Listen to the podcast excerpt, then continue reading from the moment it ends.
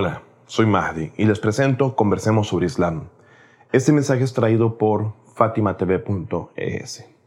El Islam odia al cristianismo, odian los musulmanes a los cristianos.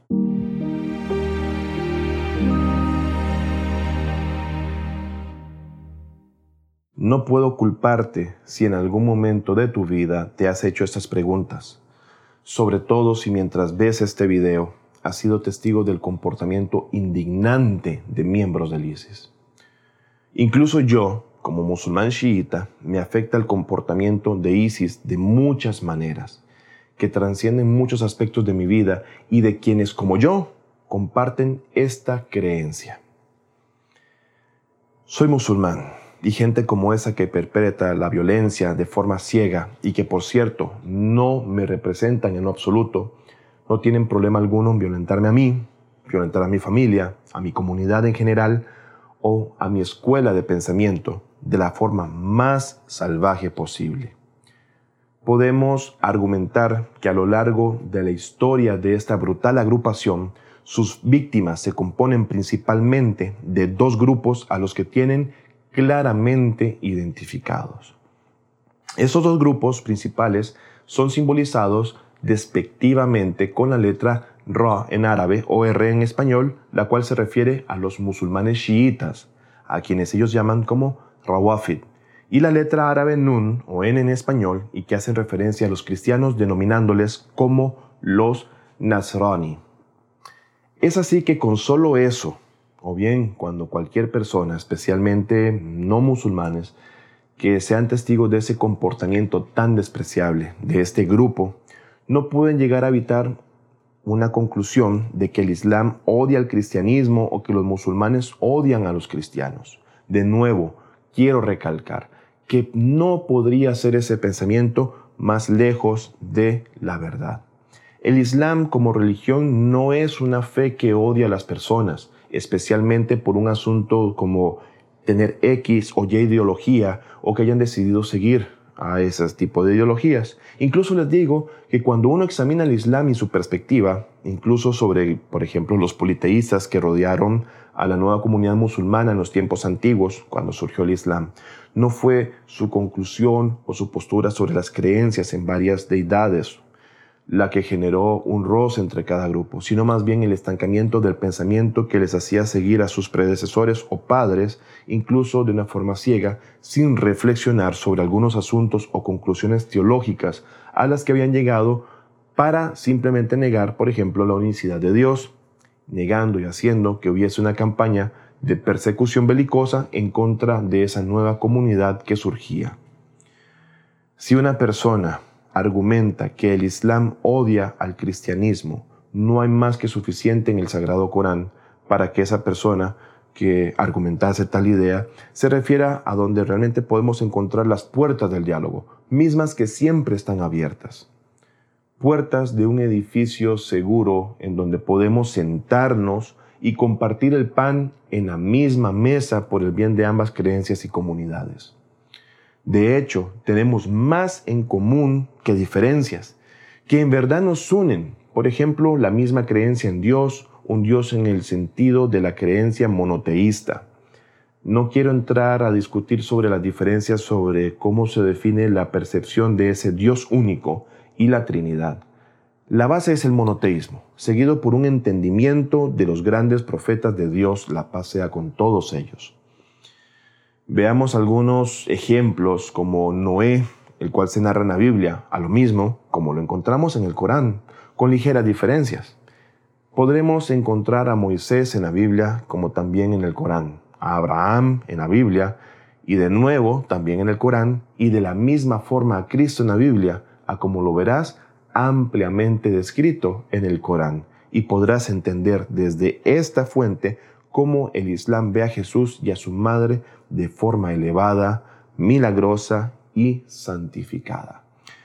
También podremos encontrar en el Sagrado Corán, en el capítulo Osura 5, versículo o Aleya 82, donde Dios exaltado sea, habla a la humanidad acerca de monjes y sacerdotes, de los cuales garantiza salvación.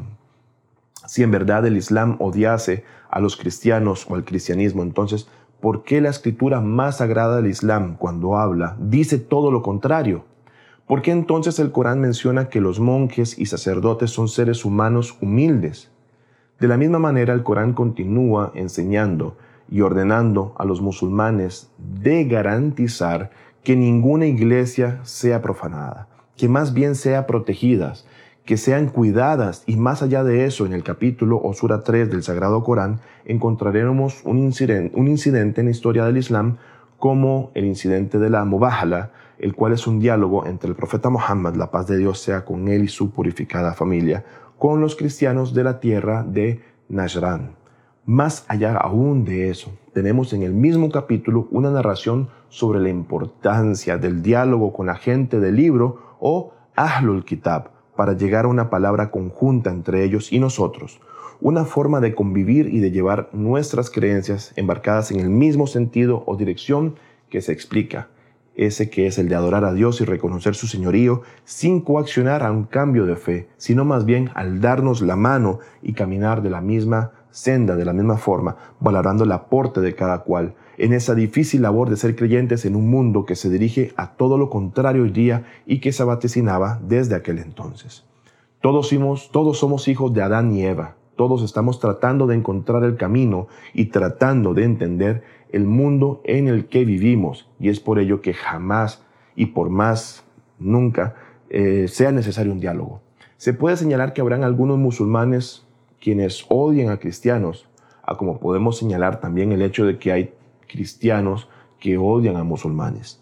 Y sí, podrán ser muchos factores que lleguen a premiar en el punto de vista de quienes generan ese rencor entre sí, unos más por factores lejanos a la fe que el hecho de las creencias en sí. Puede que haya una situación desesperada en algunos países donde los extremos de ambas religiones han llevado a las personas a concluir la existencia de un odio. Pero a como eso puede ocurrir, conozco a personas que han llevado a cabo una labor de diálogo interreligioso espectacular y que se da en países de habla hispana, como por ejemplo nuestra hermana Jeva, quien por años ha buscado la forma de enseñar la verdadera cara de la fe del Islam y que podemos realmente coexistir en paz y armonía, como muchas más personas en nuestra zona, a como también lo hay en otras latitudes y en múltiples idiomas, sociedades, países, quienes en verdad no puedo en tan corto tiempo mencionar. Pero sí quiero recalcar la importancia de su labor de unir a ambas comunidades y muchas más en maravillosos diálogos, así como podremos encontrar también maravillosos libros acerca del diálogo entre catolicismo y el chiismo en particular, haciéndonos mirar las vidas y los ejemplos, e incluso comparaciones entre la vida de la Virgen María y de Fátima Zahra, la pasea con ambas, así sucesivamente, sin dejar de lado también el esfuerzo de la Iglesia con un gesto de unión como la reciente visita del Papa a Irak y la reunión con uno de los más influyentes e importantes figuras del Islam en la actualidad. No podemos pensar en criar a nuestros hijos, quienes serán líderes y profesionales de sus sociedades en un futuro. En un mundo en el que la gente odia, sino más bien debemos de llevarles a vivir, formar y garantizar un mundo en el que seamos capaces de entendernos, de entablar un diálogo, en el que seamos capaces de mirar a través de la lente del otro y tengamos la capacidad de estar de acuerdo entre sí y también de estar de acuerdo en que podemos también estar en desacuerdo, sin que ello signifique odiar,